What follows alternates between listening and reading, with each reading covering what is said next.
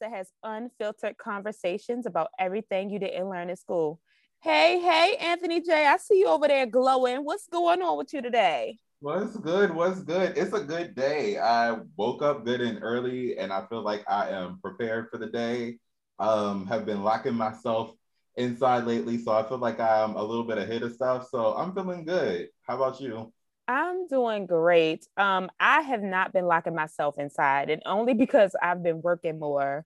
Um, so it's kind of hard for me to lock myself inside since I work outside my home now, but everything has been pretty good. You know, everybody caught the Omarion, so everybody is like, "Ooh, now I'm really about to be in the house." So I'm like, yeah, y'all better take y'all asses inside for it. No, we all got immunity. Let's just conquer the world now.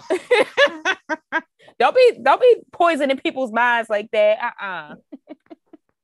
But I'm good. I'm just ready. I'm really excited to be talking on this particular episode because it just it seems like it's a refreshing um, topic compared to what we've been seeing and what has resonated. And, you know, I think Will and Jada are kind of like bringing life to what's going on right now. I, I know everybody's sick and tired of hearing about their marriage, but y'all still be tuned in. So how sick and tired are y'all, you know?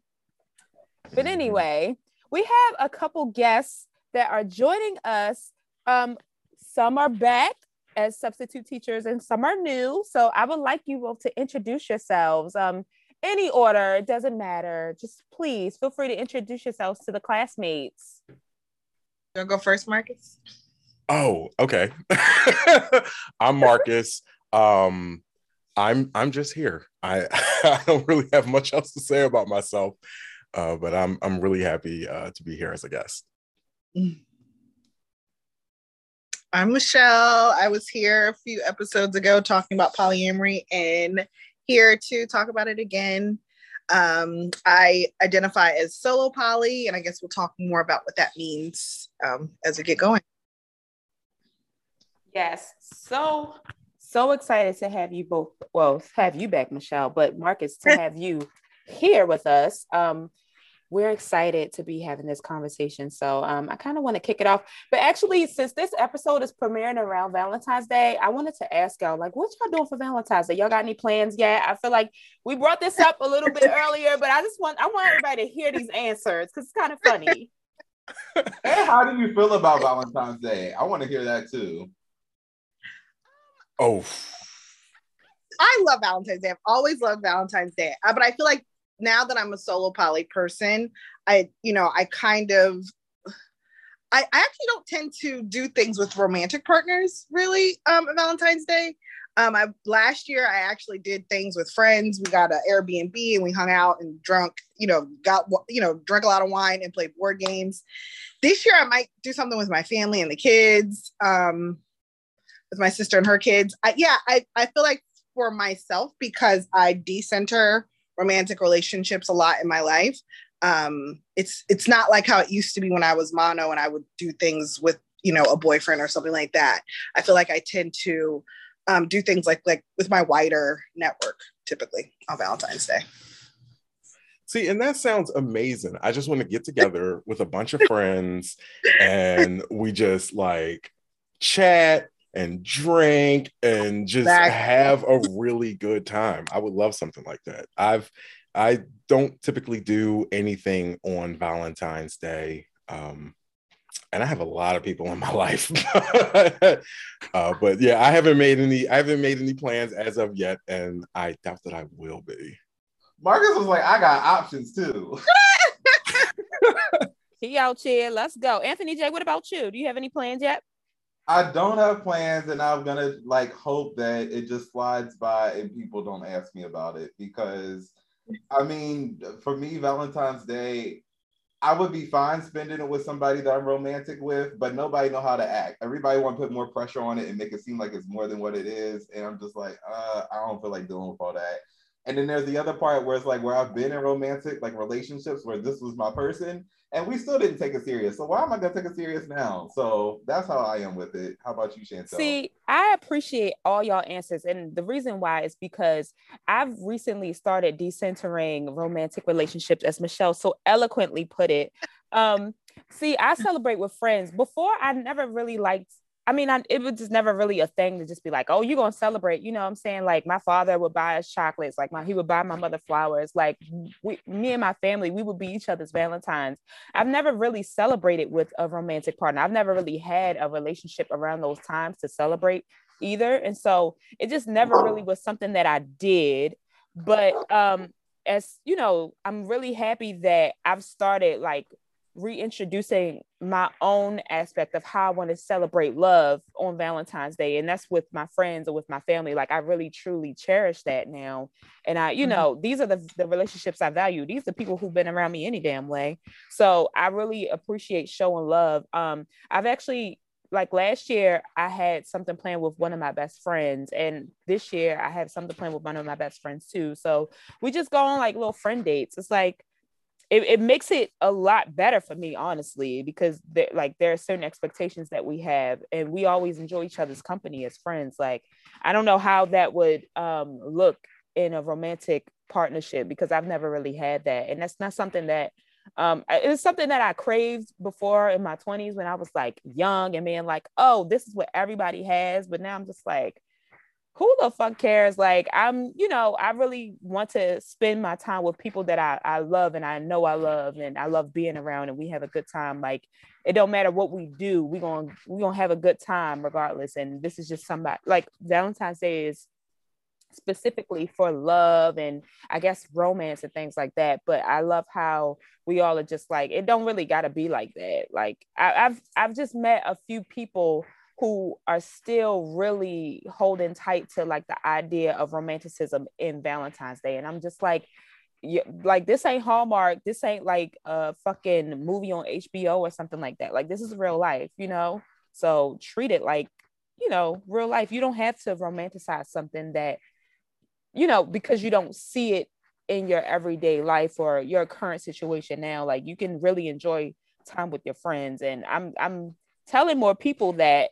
So I'm glad that y'all had these answers. So mm-hmm. even though Marcus mm-hmm. got hoes in different area codes, you know.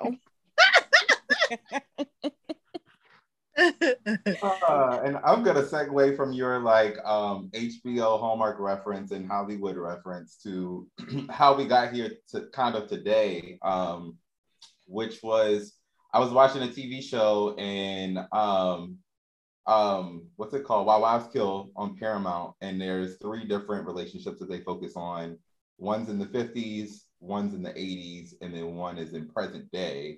And in the present day couple, it was a husband and a wife had an open relationship, and then the wife had a girlfriend. She ends up bringing the girlfriend into the home, and I thought they were going to handle it well, like they did with a lot of the other stories, but everything, all of the stereotypical tropes that you thought would happen with an open relationship or with a poly relationship is what happened.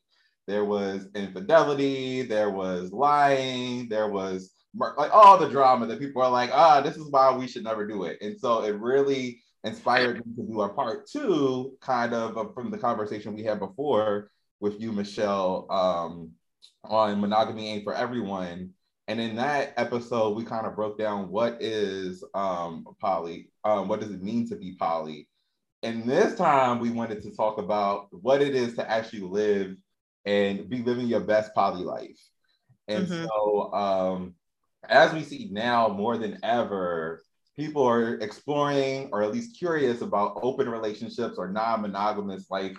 Um, and then I was talking to Michelle about this idea Mm-hmm. about the problem with that throuple, and then Michelle was like, let me tell you about the issues with throuples, period. So let's kind of start, um, actually no, let's scoot back a little bit, because we do know Michelle well, want to lo- learn a little bit more about Marcus. And so um, I'll start with what policy principles felt like aligned with um, where you were in your point in the life that you decided that, like, I want to be poly, I want to be part of this community. Um, what part of that brought you into this and is like, yeah, that feels right? So I've I've been in the community about eight years now. And um, I definitely, I started out polyamorous. Um, but before I was polyam- when I was monogamous, I was in a marriage. Um, and I just began asking and answering very hard questions about myself and learning more. There's ways that I've always felt and not really had the language or understood that other people thought the same way too. So finding the community was kind of like just really eye-opening for me. Um, and I I slowly moved into the community. It wasn't, it wasn't the whole throuple thing where it was like me and my partner and we just like came in. Uh, I came in at it alone and kind of moved forward from there. Um, I took a lot of time to learn. Uh, I did a lot of reading. I did a lot of communicating with people that were in the in the community and had been there for a while. Um, and, you know, eight years later, I'm definitely in a different place. Uh, I, I identify, I'm a relationship anarchist. I don't say that I'm polyamorous. I am non-monogamous. Uh, and there is some overlap between being a relationship anarchist and being polyamorous, uh, but there are some very distinct things about it. And that just came about me um, really answering more of those tough questions that I had about myself and um, my needs and how it is that I move about in the world. And what's a relationship anarchist? So like Michelle, like there's some overlap too with, with solo polyamory. Um, I don't center romantic relationships. Uh, so, and and my connections that I have with people um, aren't prescriptive. They're descriptive. We define our relationship however we show up to it. Uh, and so there isn't any uh, rules that are imposed upon by society or by the title itself. A lot of people have, say, you know, you have a partner and it's X Y Z that you do with them. With a friendship, there's X Y Z that you do with that person, or A B C that you don't do. Well, in relationship anarchy, it's really more just about the connection and how we express ourselves to each other. You know, so you, I might have somebody that I call a romantic partner, and there are things that we don't do that you would expect that we would, or things that I do with a friend that you think we shouldn't. so, um, so really, it's a it's a lot of uh, self-determination um, and defining and moving about in the world that best fits Uh, who you are as a person. And it really is also an extension of my socio-political alignments um, in being a leftist and anarchist. Yes, love that, Marcus. And Michelle, do you identify as a relationship anarchist as well? So the way I personally define myself is I say I'm solo poly and R A leaning. um, I think there's a lot of things about being R A that I de- definitely resonates with me. Um, like, for instance, I might have someone that's a friend and maybe sometimes we do have sex, right? Like, um, or like, um, I'm sorry, like Marcus was saying, yeah, I like, I don't like the idea of... So the way I approach relationships is when I meet someone and they're like, what are you looking for? I'm like, I'm literally open to where this goes. I don't, I don't date with the intention of finding a forever person or a life partner or anything like that. Like, I really just want to meet people.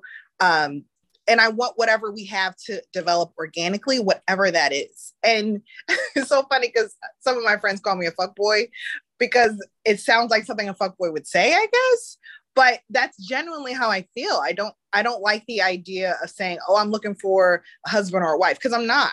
I, I feel like I have um, people in my life who are going to be in my life forever and who are important to me. And I feel like I already have a lot of love and support and community. And I'm just looking to date people. And like, it's like icing. Like, it's just icing on top of this great life that I already have. And I just don't see myself centering a, re- a romantic relationship again, where it's like, this is my whole world and nothing else is more important than that. Um, so in some ways I do relate to R A. I don't feel comfortable completely saying I'm R A at this point in my life, but I just say I'm R A leaning. There's a lot about it that I like. I mean, y'all ain't trying to sell anything, but I'm ready to buy already. Okay. First of all, I'm like, I'm I'm like super interested in this language that I've never heard. Like, you know, um, solo polyamory, or, and then um, R A, and you know, like this is stuff that I've never heard of. And I'm assuming that this is this is language that you've you've acknowledged and you know adopted because of how you participate in the community. Is that just like, like how long have you all been, you know, just thinking about or even wanting to um, adopt this language or, you know, make this a part of your lexicon and, and your way of being? I just, I'm just curious to know. Yeah, I mean, so, oh, go ahead, Marcus. Okay. I mean, I, I've been, I've been uh, at this a while, and it's just stuff, it's just stuff that you, um, begin to pick up as you just broaden your horizons in the community. I mean, like I like I said before, there's always been ways that I've felt about things, but didn't have um, the language to express. So as I began to learn more, I'm like, oh my goodness, goodness, this like fits me more. And I start, you know, I, I lean into the. I was just like Michelle when I said I was like R A leaning, um, because I, I didn't have enough understanding of it that I would want to self-identify with, um but it just it, it just takes time. I don't really know how else to put it. Yeah, no, I agree with Marcus. So I've been poly for six years.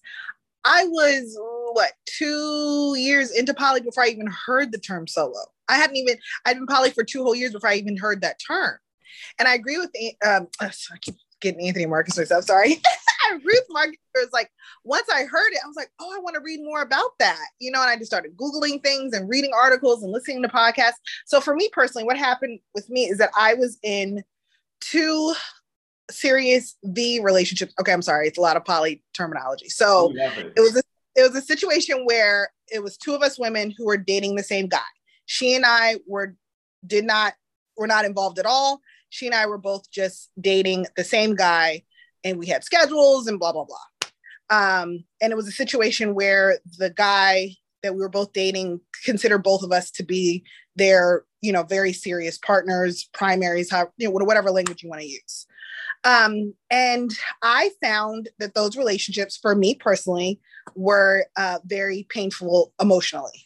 Um, I found that it triggered some of my childhood trauma. So it was just a journey. Like I came into it and I was like, yeah, I want to, this sounds interesting. Let me try it. And it's just like a process that you go through and you experience things and you don't even know. Like when you start off, you're just like, oh, I just want to be free and try stuff. And you're like, shit, I'm getting triggered by childhood trauma. I need to go to therapy. I need to unpack. And you don't even realize that like that any of that is going to be a part of your journey when you start out. Like for me personally, I, before I was poly, I just was like, oh, I'm a, I'm a hoe. Like that's how I would describe myself. Cause I knew I was like very sexually free. Um, I pushed it down to try to be monogamous because I literally didn't even know what polyamory was until maybe ten years ago. I'd never even heard the term. So it's like, all I ever was presented with was monogamy. So it's like, okay, I just have to push whole Michelle down her inside because it's not like if I suppress the hole, suppress the hole. No, really, that's how I felt because it's yeah, like it's such a thing. Love somebody, then you don't, you know, you don't have one night stands when you love somebody. That's what society taught me, you know. So yeah, so I just felt like for me, it's just been this process of experiencing things and then sitting with it and reading things and going to therapy and unpacking and and and that's how I got to where I am now. So a question that I have is, as you all talk about community and then also being in this stage and, and learning even in and entering community and figuring out the evolution of kind of like where you fit or what makes sense for you, how do you respectfully start to explore or join the community? And, and I say that because there's so many times where people are like, ooh, this is a hot, sexy thing and I want to be a part of it. and they just kind of come and disrupt the flow or are not serious about, you know what I mean? And like, yeah. especially I imagine with a group of people that like, this is, we've been practicing this for years, and to just have an insider just kind of come in and be like, oh, this is the hot thing for me this month, or maybe I, I'm serious about it and I'm not sure if I really want to. Like, how do you? Yeah. Oh, you, you, you can go ahead. Yeah. So there's a lot of that, obviously, because I, I think I read recently that something about something like ten percent of American adults either are in poly relationships or have explored them at some point. So that's a that's a large number, right? Um, and the other thing is that a lot of people's introduction into polyamory is in is in the swinger world, right? Um, and that was the same for me. I, me and my partner were swingers for years before I brought up polyamory. So, so they're bringing with them things from the swinger life, from monogamy, that are toxic and unhealthy. Um, so there is a lot of clashing within these Facebook groups and, and stuff like that, conversations where people come in with like toxic language because they just don't know. And it is hard for those of us who have been, you know, in the community for a long time. I, I will admit it is hard to have patience because it's like every day, every day. People coming in with these crazy questions. It's like, can you read it's a like, book? It's like waves. It's yes. just people yes. come in in waves. And, you know, I, I would tell anybody that's like, oh, I want to, you know, connect online and stuff like that. Kind of see if you can do it in person first. Like sit down and talk to people because the big groups, the big groups really are hard to tame. And And there's just a lot that's constantly being thrown out. But one of the great things about it is, is that, um, especially with the bigger groups, is that they put a lot of information right up front about it. There's a lot of resources that are, there are a lot of links that are um, pinned in the groups and stuff. So the information is there. It's just that a lot of people aren't willing to go into it. And they jump straight in without having unpacked, you know, mononormativity. Um, and it just it just becomes a mess. People get very defensive about things, especially, you know, talking to somebody that's been in the community over a decade. And they don't always have the, the you know, the most patience with people. I've learned to just disengage. like, uh, but yeah, it, you know, it can it can be a mess at times. Yeah.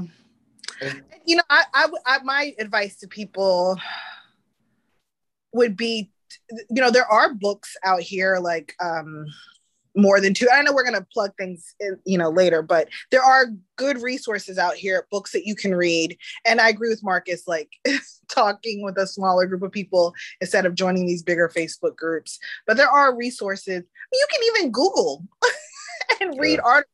Find podcasts, um, but yeah, at the end when we plug things, I'll I'll give some resources for people. Wait, you were going to say something, Chantel? I wanted to ask, how do you both um, work around or have discussions? Like, what are the discussions when you are faced with the the language? Like, I know Michelle earlier you said, you know, like ho and then like fuckboy, like there are negative connotations to both of those words. So how do you both, you know, like work around that language and like have discussions with people, I guess, who really think that way? Um, so w- I would say that I tend to not be friends with people who are not sex positive. I don't really have, and I even like, even in, you know, on my Facebook page, if someone's not going to be sex positive, this is not the space for them. Right. I'm very out and proud about being a hoe and being sex positive. Um, when I'm dating, I put all that stuff out there in the beginning. Yes, I date multiple people. Yes, I have sex with multiple people. If you have a problem with that, I'm not the one for you. So I'm just very like, uh, you know, I, I don't hide stuff. You know what I'm saying? Like, I'm not, I'm not the girl that's trying to, you know, like when people, someone asks me, um, what, how many people have you slept with? First of all, I don't keep count, and I don't date people who even ask me that question. So I just feel like I just have my process of weeding people out, and I just, I just don't even associate, honestly.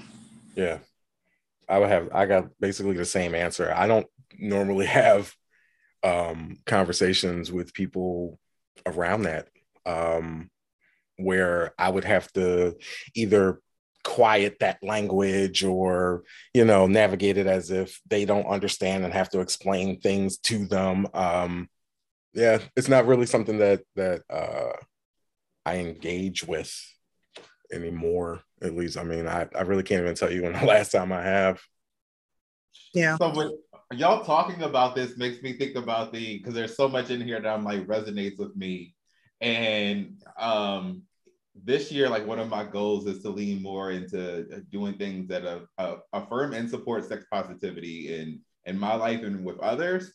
And in some of the language, I'm like, this is just really dwindling down what your friend list is going to look like, what your dating list is going to look like. But ha- was that for you all? Did you figure out that like once you started doing it that maybe it X'd a lot of people off? Did you find like more like people, or was it hard? Is it hard to find other like-minded people? How does that work? I mean, just just being non-monogamous cuts out a lot of people out of the equation. Um, I, I for me, monogamy is a non-starter. So I don't, like, if I'm dating, if I'm talking to somebody and there's um, uh, a chance for progression, uh, I usually know ahead of time who I'm talking to in that, in the respect of like whether they're monogamous or not. So there's not a lot of, you know, like it really just isn't a whole lot of people. Um, I kind of lost my train of thought just now. What were you? Uh, you going to go, Marcus? Or? No, yeah, you go. You go ahead. Uh, I literally just thought, lost my train of thought. I'm sorry. No, you're fine. Um, I, so for me personally, and some people do say that, right? That being uh, sex positive and being um, poly polyamorous, um, that it does limit your dating. I don't feel like that. I. Well, first of all, I prescribe to, in my life in general, I prescribe to um, like this attitude of abundance. Like I, I just approach everything that I'm going to get what I need from life, and there's going to be an abundance of it. That's how I approach life. And I have found that um, once I became polyamorous, um, No, no, that doesn't mean I didn't lose people, right? Like I broke up with my life partner, the father of my children, who I've been with, with for eleven years. And honestly, it was probably one of the hardest things I've done in my entire life. And it was something I had to do and I had to get through so I could become the person I am. He and I are still close friends, right? Like, so it's not that I lost him completely. It's just that our relationship changed. Um, but we have a better friendship now than we did when we were together. Um, but I think that that's because of my abundance practice too, um, in the way that I approach life. And I find that I find uh, a lot of people to date. I don't, I don't find that there's a lack for me personally. Um, and like I said, it could be the way that I approach life, but I find that the more that I am uh, just very uh, proud about who I am and vocal about who I am, I end up attracting those kinds of people to myself. Um, and so I don't, I don't find that there's a lack, me personally. I didn't know that we share the same story. we, um, like, I don't know, like first year of me being uh, polyamorous, I had asked for a separation and divorce. You know, I, I knew that I had become some uh, someone that the, my monogamous partner at the time, my wife, it just would not sustain. It wasn't aligned, but we are absolutely the best of friends now, and it was just a transformation in the relationship. Yeah, and that the whole the whole abundance um, mentality is like, it's such an amazing thing. Uh, I totally agree with you on that as far as like abundance versus scarcity. Yeah. Um, But yeah, I mean, and I don't really look at it like being like there's a lack because I'm non-monogamous, but just like off the bat, as far as the dating pool, like I don't date monogamous people. So my pool is much smaller, but it's still really not lacking.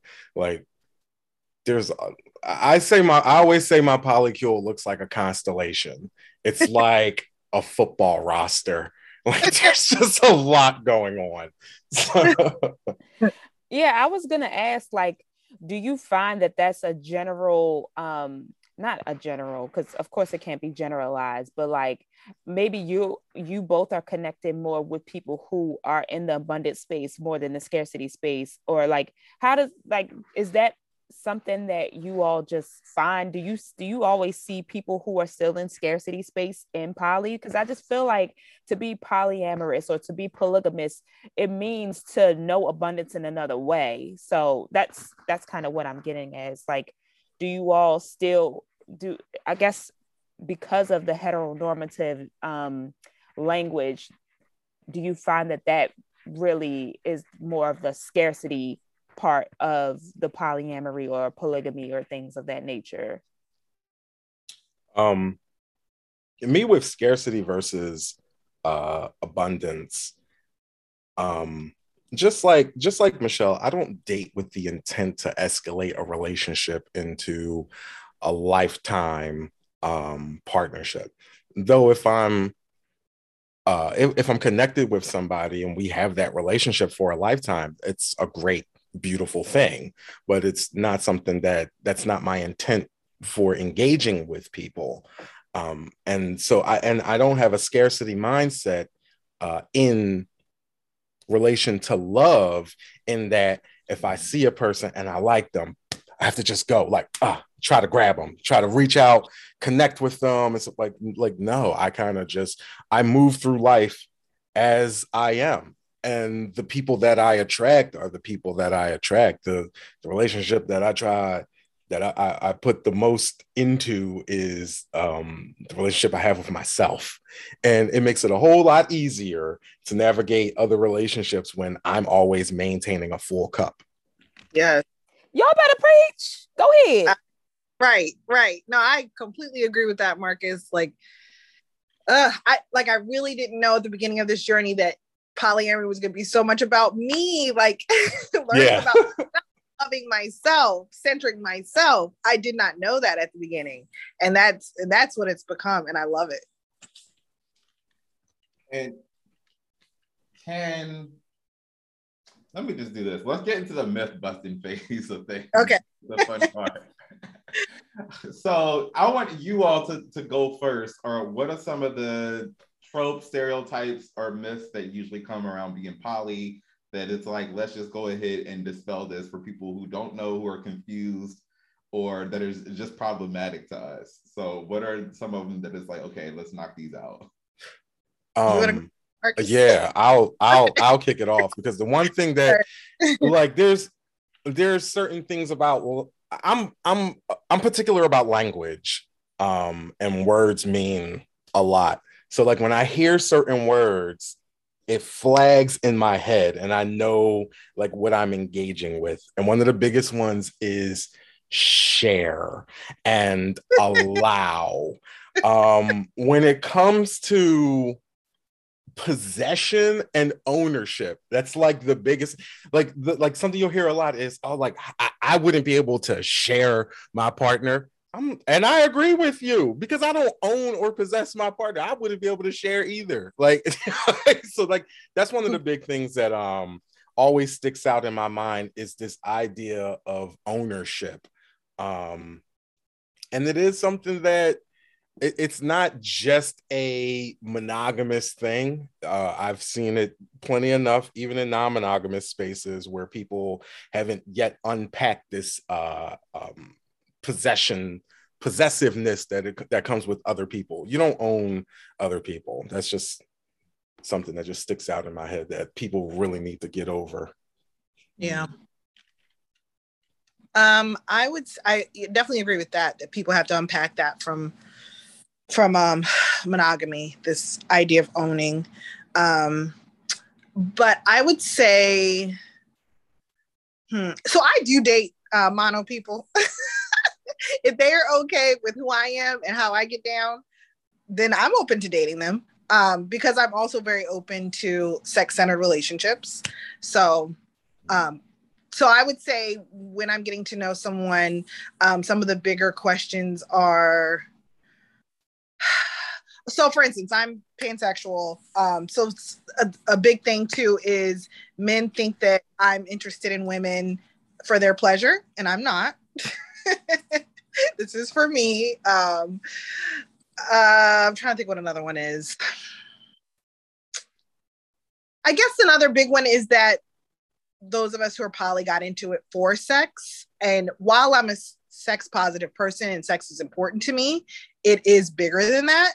Um, and that is a big thing for people in the community too, is that people outside the community think this is all, you know, that we're just having orgies all the time, which would be amazing if we were, mm-hmm. but we're not. um, so I would say that that's definitely a big one that people just assume that it's like, no, it's about getting to know people, getting to know yourself, you know, dealing with jealousy. You know, we do a lot of talking about jealousy and why you're jealous and unpacking that. And um, there's a lot of self-work. Yeah, that's a whole lot of self-work. Yeah, so so but people think it's all about orgies and it's not. Um, uh, I would say I would say something else um, too is um, uh, people have this idea, you know, when people think of uh, polyamory, they, they're thinking of sex straight off the bat, and a lot of people um, have this idea that S T Is spread more yeah. in polyamorous spaces. Um, and that is far from the truth. Uh, I don't even, it's statistically not even true. Um, uh, non-monogamous people uh, tend to be more open with um, testing and having talks around sex. Yeah. Uh, yeah. So we have a much lower baseline of instances of S T Is. And if it does happen, which it does, um, people are open about it. People are... Yeah.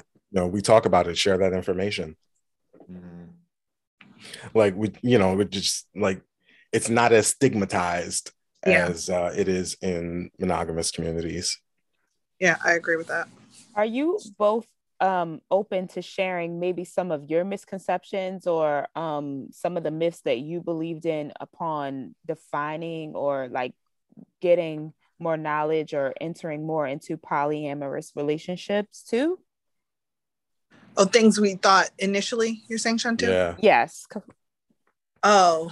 Um, Can you so remember would, back that far? Because y'all, yeah, been, y'all been I in the game for hard. a minute. And y'all like, I had to unpack a lot of things, okay? Yeah, I would say initially, when I very, very first got into it, like I said, I had a life partner at the time. And I remember when I was trying to sell polyamory to him, I just was like, you're going to be my primary. You're always going to be centered and you can give me rules. It was very toxic, the, the version of polyamory that I was selling to him. But I just didn't know that it, I just didn't know enough about it. Right. Um, but I was so, I was doing so much work to make him feel okay with it that I really should have just been focused on what I wanted and needed. And instead of like, oh, I got to sell this to him so me and him can do this together. Um, yeah. And then, you know, we tried it for a year. It was super fucking toxic. And then I realized I had to save myself. Um, but yeah, I would say those were mine in the beginning. Like I have to center my man. I have to make sure he feels comfortable. I can't do things that make him feel uncomfortable. A lot of it was, yeah, about making him feel okay with it when really this was my journey. So I would say those were the biggest ones for me. Yeah, I would say that I was definitely hierarchical um, starting out.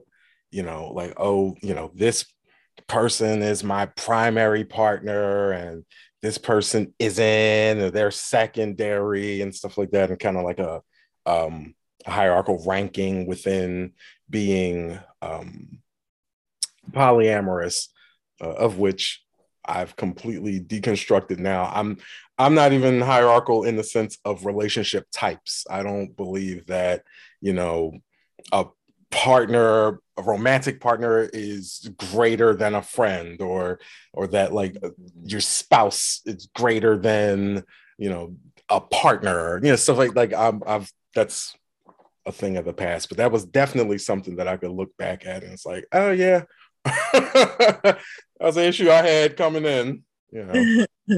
Mm.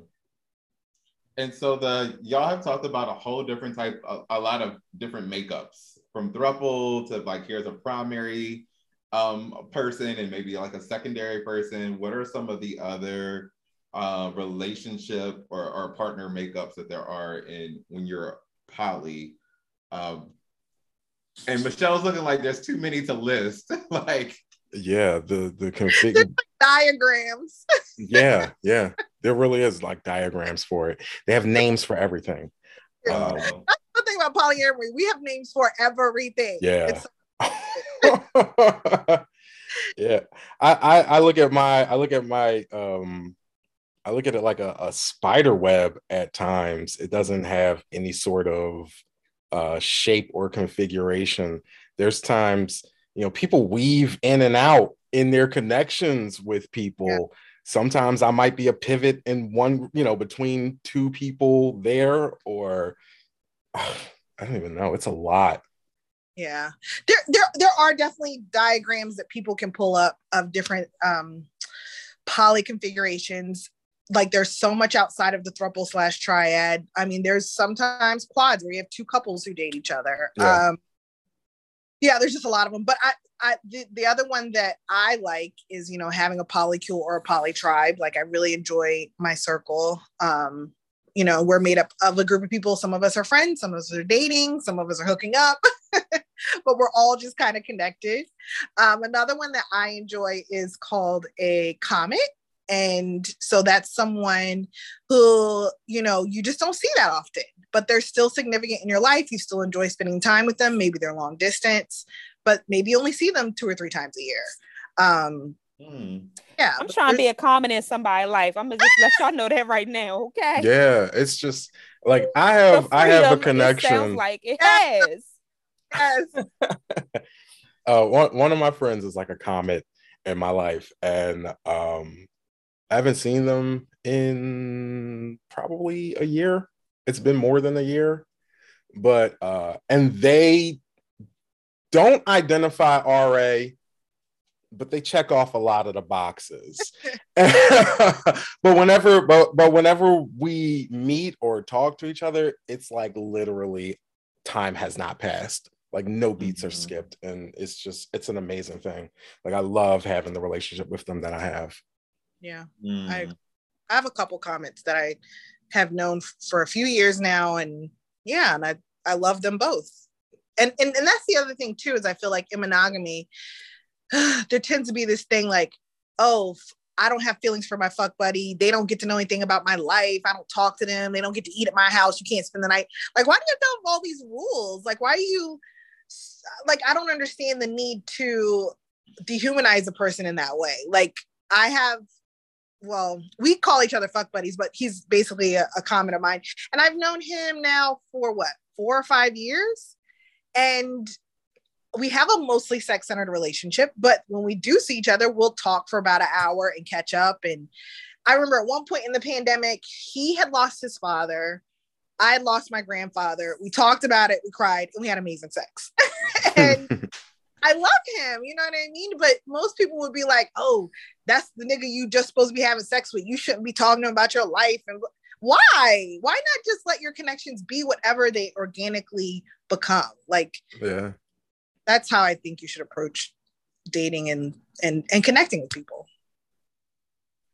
And it's so interesting just because now when people are hearing about like what y'all talked about in terms of like celebrating Valentine's Day and stuff like that, like I feel like it's going to make a lot more sense for people who are just like, oh my gosh, like I can't see it this way. And it's just like, no, you know, the people that you're listening to, like we, like you're open to relationship period. Like it doesn't have to be a definitive way. Like this person doesn't have to come in my life and stay. I'm not, it's not an ownership thing. It's just like, I cherish the love that we both share with each other. And that's just that. Like, why can't we just appreciate the love that we both honor in each other? You know? So Anthony J, what were you going to say?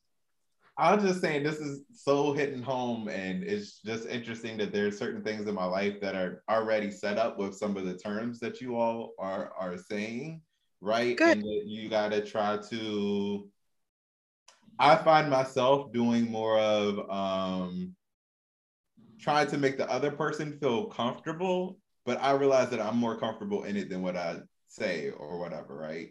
And so it's oh. like, it's fine for me to, my friends will joke with me and be like, okay, there's somebody else who's like trying to be in a relationship with you and y'all are in this situationship, like middle yeah. place or whatever. And I'm like, but I'm kind of fine with it. What comes in is, with the problem is when the other person thinks that we're working towards something that's going to be monogamous and going to be love. And I, because I just also feel like I'm emotionally wired differently. And that's part of what I'm trying to figure out in all of this. I feel like a, a lot of people are wired different, emotional, more emotionally than I am. And I can be like, we can have intimate moments together. That don't mean that I want to be with you. That don't mean that we're in love, but it also doesn't mean that I'm going to treat you like shit. And so yeah. like, yeah, you want to have breakfast the next morning? Like, that's cool. We can hang out. And so there's like this, I'm trying to figure out in this in between, like some of it is like, oh, what y'all are saying really resonates with me. So yeah, a lot of it, people are like, that's not normal. You're not supposed to do that. And I'm like, I feel like I, it's fine. Like, I feel fine with yeah. it. Yeah, there's so many rules and why it doesn't make sense. And, you know, it's so funny going back to when I was first... when I was first in polyamory, I was dating someone and um, and he and I were both new to poly. And he would tell me, he was like, oh, I'm just going to date this girl. Like, it's just going to be casual. I'm just looking for a fuck buddy in her. And I'm like, okay. And this is back when I thought I needed to control my partner and what he did. And I remember he would tell me he would snuggle with her. I'm like, see, you ain't supposed to be snuggling.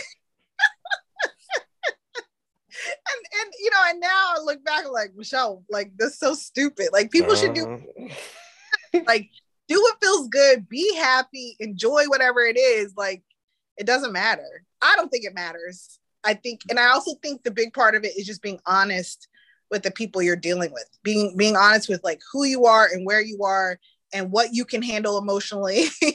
and, and, and, you know, and then people will, will decide if they want to sign up for what you have to offer, you know? Right, that open communication and transparency goes a long way. Like, and it's yeah. really, and it's like not as difficult as people want it to be. Yeah, like, it's really, it's really not. I agree. I think it can be difficult just because people deal with ego so much. You know, like a lot of what has been um, really mainstream in terms of like monogamy and relationship language is centered around ego. Like even the, the part of ownership and like owning somebody's emotions and like sexuality and partnership and things like that, like that is so egocentric. It's like, you got to be for me. Like I got to make sure you for me, and I got to let the world know you for me, because yeah. I need to be seen as somebody who can attract a partner or keep a partner or whatever the case may be, you know. And that seems like um throughout this transition of you all owning your polyamory, you know, lifestyle, you've, you've kind of decentralized the ego too. It's just like, it's not a part of my relationships anymore. So I can, I, I'm, I'm slowly learning um, how to unpack those things. And I've been dating, I've been more into like, you know, dating multiple people and things like that. Like I ain't had no dates in a minute. Okay. So y'all gonna have to catch me on the date tip for real. But, um, you know, it's just because I'm still like, I'm still learning how to work within those partnerships. Um, there are some men that I'm attracted that are still within that space of ego and like ownership and things like that. And it's just like, you know, I might be attracting them for a reason because I'm still having to learn and unpack those things about, you know, myself. So I appreciate what you both are saying, um, even with you, Anthony J, I appreciate what you're saying too, because um, I feel like a lot of people can probably resonate with this. Like the times have changed so much um, yeah. in terms of how we even have these discussions. So um, even, even for us to have like more, um, like more spaces for community, like you all are, you like y'all both talked about like Facebook groups and things like that. And it's like, I would have never thought to like, I, I love joining the Facebook group. Okay. Like that's like my pastime. Now don't get me to participating. Okay. I just want to join it real quick.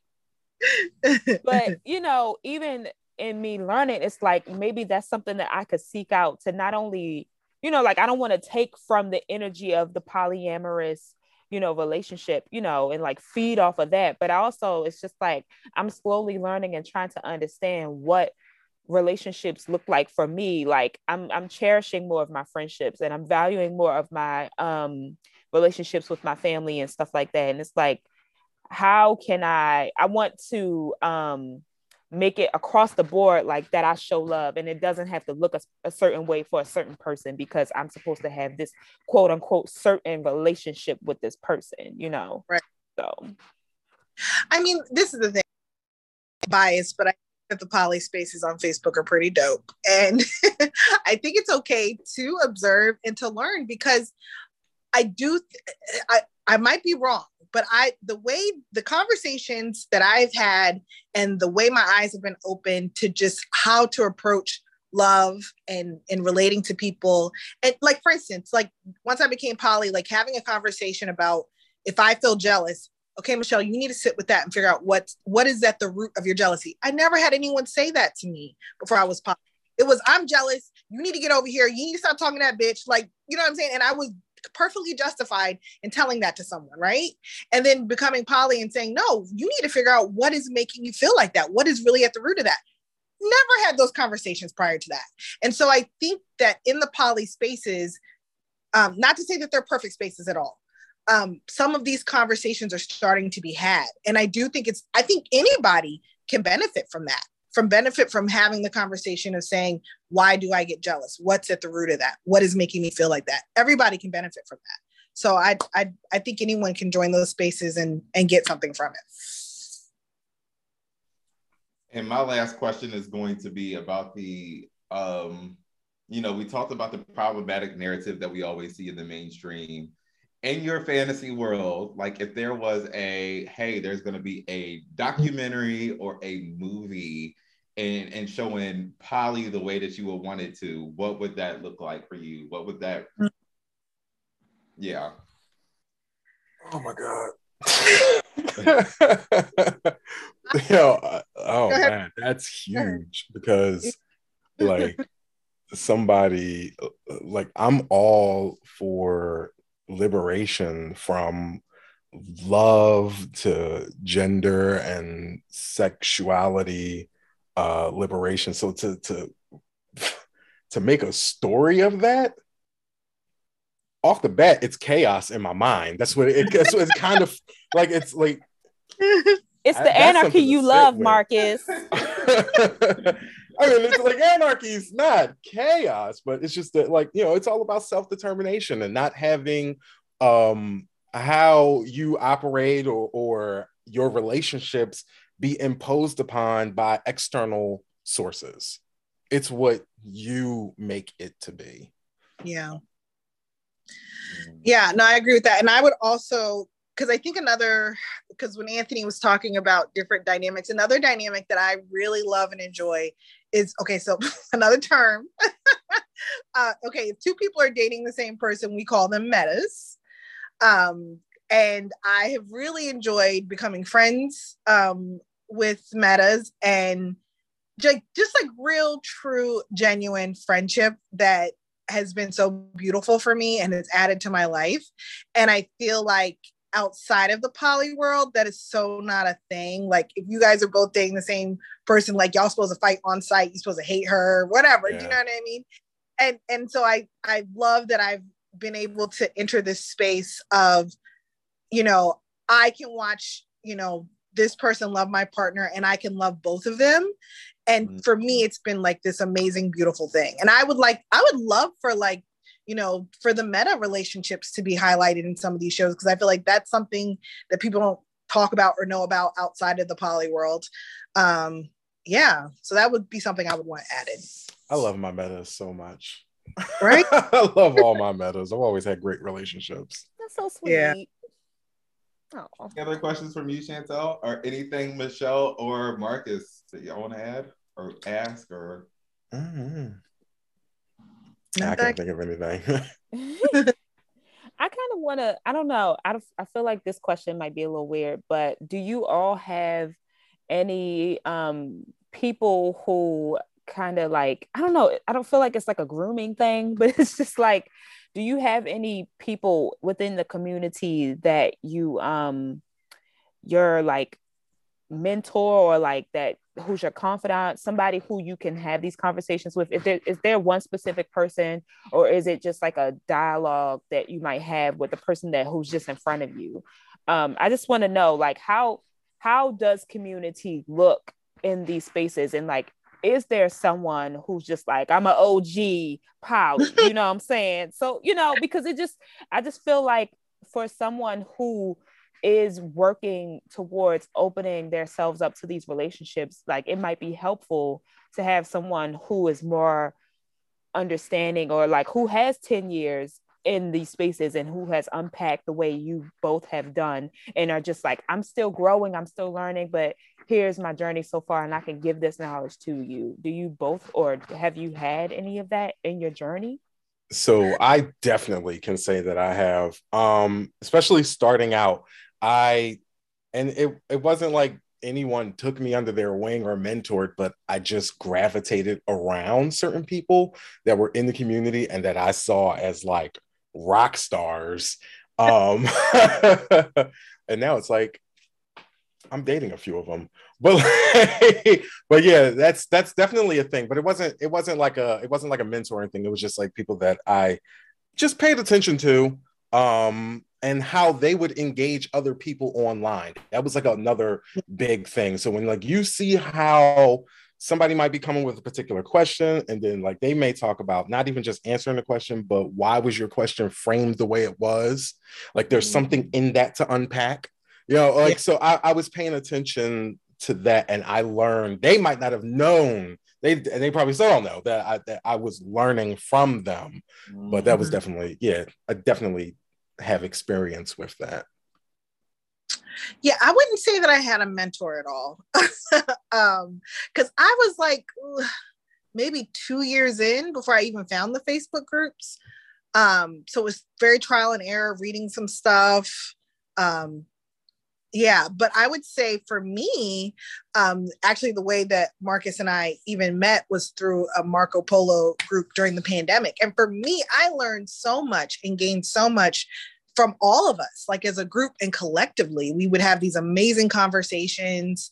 Um, so I would say that was a really great learning space for me. So it wasn't like a one-on-one thing, but it was just us as a group talking through things, unpacking things, um, that was like really beneficial, beneficial for me.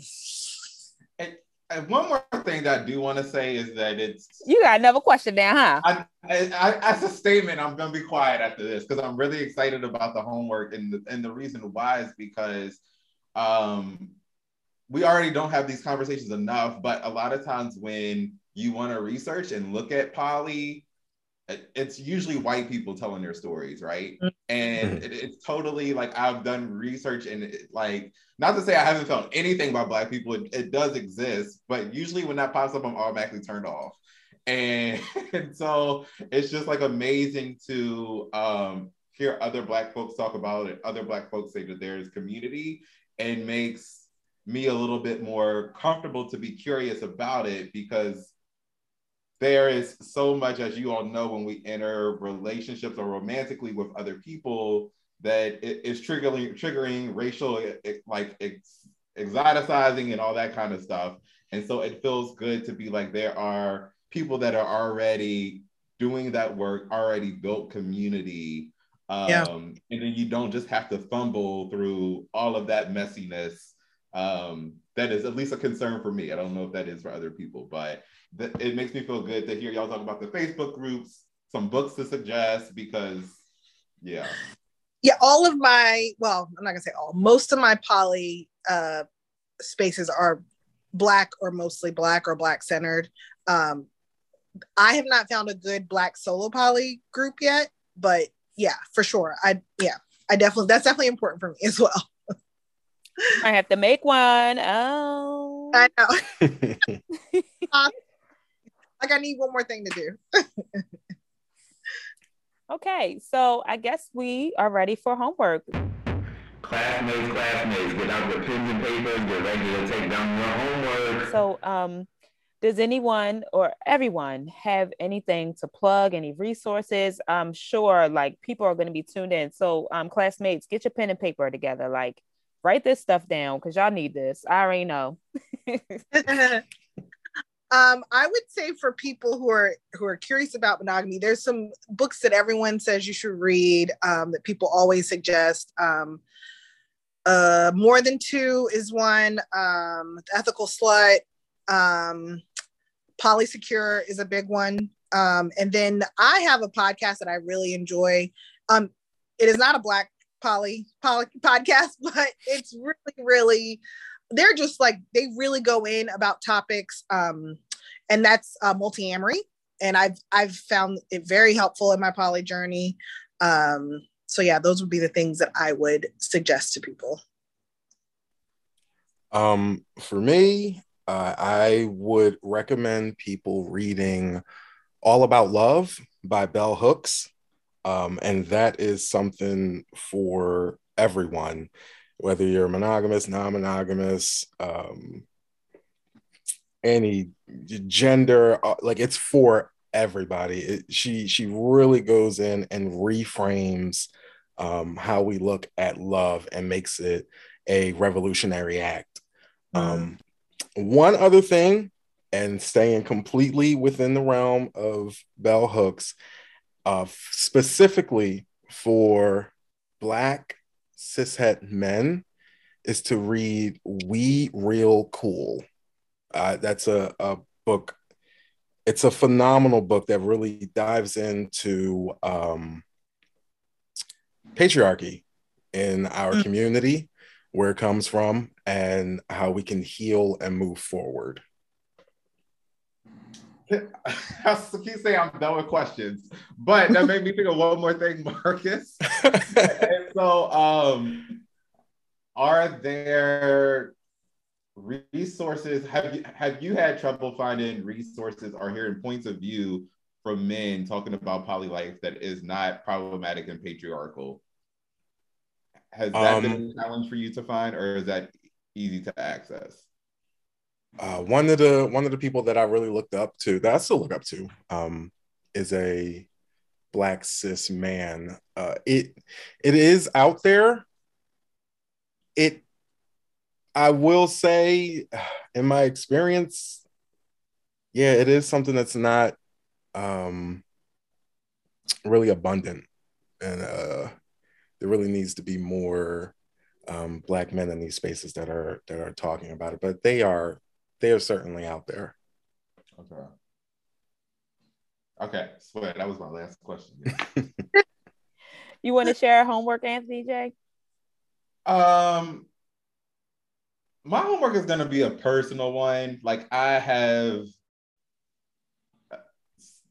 I've been practicing this honesty and, and telling people, you know, like, I'm not looking for a relationship right now. I am dating multiple people or whatever. I have some homework and journaling that I need to do my, with myself to figure out how far I want to explore, explore that with other people when I know that's not the route for them.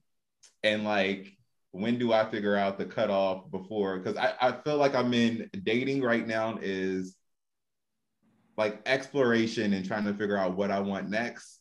And then there's some energy that I'm exhausting that I feel like I don't need to anymore. So I need to figure out what my, my cutoff is and, and trying to learn and figure those things out. Um, so that's my personal homework. The other, and Chantel and I talk about it all the time, we need to get a check. I need to start listening to Shan Boodram's book again. Um, it's just a really good dating resource. And I learned so much in listening to it the first time. I what is it? Shan Boodram, the, do you remember the title off the top, Chantel? For her book? Yeah. Um, hold on. I have it in my, my files.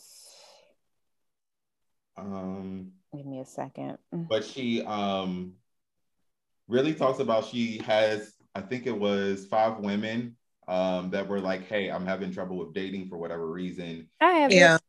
Oh, go ahead. Um, it's called The Game of Desire by Shan Boodram. Um, her last name is spelled B as in boy, O O D as in dog, R A M as in Mary. Um, okay. But yeah, it it is a really good book. Um, but I'm I'm loving the literature that you both pointed out too, because I'm I'm really interested in learning about that. Um, and I appreciate you saying that too, Anthony J. I hope that, were you finished? I don't want to cut you off. No, I was trying to talk while you found it. So that's good. Okay. Got you. Um, just because um, I've been doing, I've been writing in an intimacy journal for like the past two years now. And that's something that I've been, like, I've been slowly learning how to unpack these things myself. And I thought it was to become more, you know, like sufficient and efficient in like attracting relationships and monogamy, but I'm slowly learning that I don't I'm not saying I necessarily I'm still like learning how to decipher the language. I'm not defining myself on anything right now. Um, and you can see, you can kind of hear my voice is kind of scared to be like, oh, I'm not monogamous right now. Cause you know, it's still me unpacking and, and learning things, but it's just like me trying to figure out myself and find myself and how I look in any relationship, how I show up in all my relationships. Um, yeah. And that reminds me of a quote that I saw on Twitter, because Twitter is like my favorite social media right now. I ain't got time for the pretending and bullshit that comes with the other forms of social media. I feel like Twitter is the most real to me. Um, but this is from the Twitter user, The Oracle Reads You. And um, the quote reads, "As you're shifting, you will begin to realize that the journey to love isn't about finding the one, but becoming the one." Mm-hmm. When you recognize that you are your own soulmate, you feel at home and peaceful within yourself. Sit alone, befriend your soul, feel it into existence. And um, that's just something that I've been trying to resonate with and journey. Like it's it's been resonating. That's why I'm attracted to it. And I wanted to speak that quote on to No Class Podcast. But um, it's just a journey that I've learned, I, like this intimacy journal thing that I've been doing. I thought it was about like the outside world, but it was, it was just purely about me and like how to love myself and how to show love and like truly feel comfortable in expressing love and um, learning what that looks like and receiving it too. So um, that's why it resonated with me, but I appreciate all the resources y'all share. Cause I'm definitely going to be looking into the books that y'all share too. And, um, I started looking at these Black poly groups that y'all was talking about. Y'all going to see me. I'm not going to be in the comments, but I'm going to be liking stuff. So uh, just let uh, me I can, join. I can tell you which ones to stay away from. uh-huh. If anything has nation in the title. I'm just about to say that, Marcus. Although that was don't the first do it. Time When I first, when I was first exploring polyamory, even before I was practicing it, I, w- I knew I was interested, and I was bringing it up to my partner. That was the one I was in first because I was the biggest one. It's giving Hotep, huh? It is oh, Hotep yeah. one oh one. Yeah, ashy. But I found other groups through that group, mm. so you have awesome. To start something. But you I- can just skip that. I was gonna say, I love learning about y'all roots in polyamory. Like, this is so interesting. I, I actually, I like the smaller groups. I've been through all the big groups. I like the smaller groups.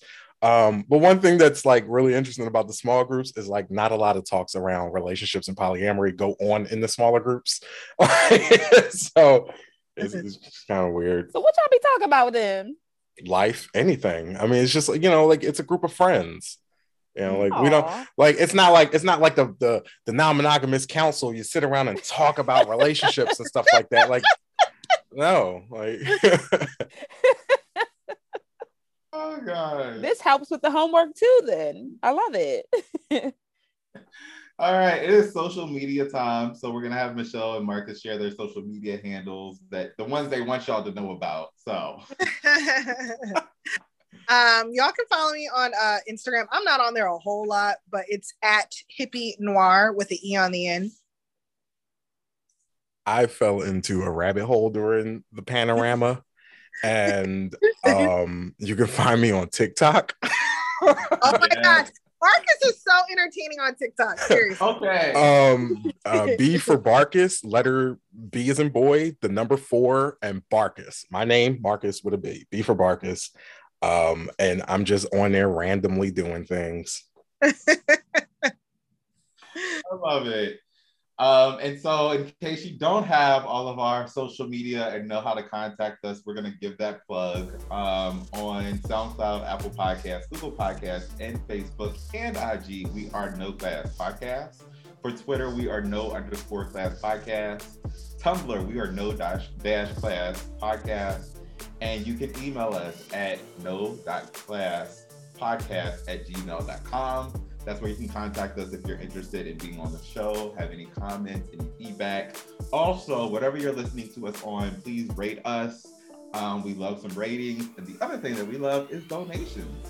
So you can go to um, our Anchor page in order to donate to No Class Podcast. Um, especially, you know, if you're listening to this, it's like around Valentine's Day. You know, we gave you some love. You can give us some love back, you know. So. But um, any last thoughts before we close out, Chantel? All you need is love. That's all it. Need- Mic drop. uh, all you. Well, y'all stay hydrated, melanated, and glowed up, and we will see you all next time. Uh-huh.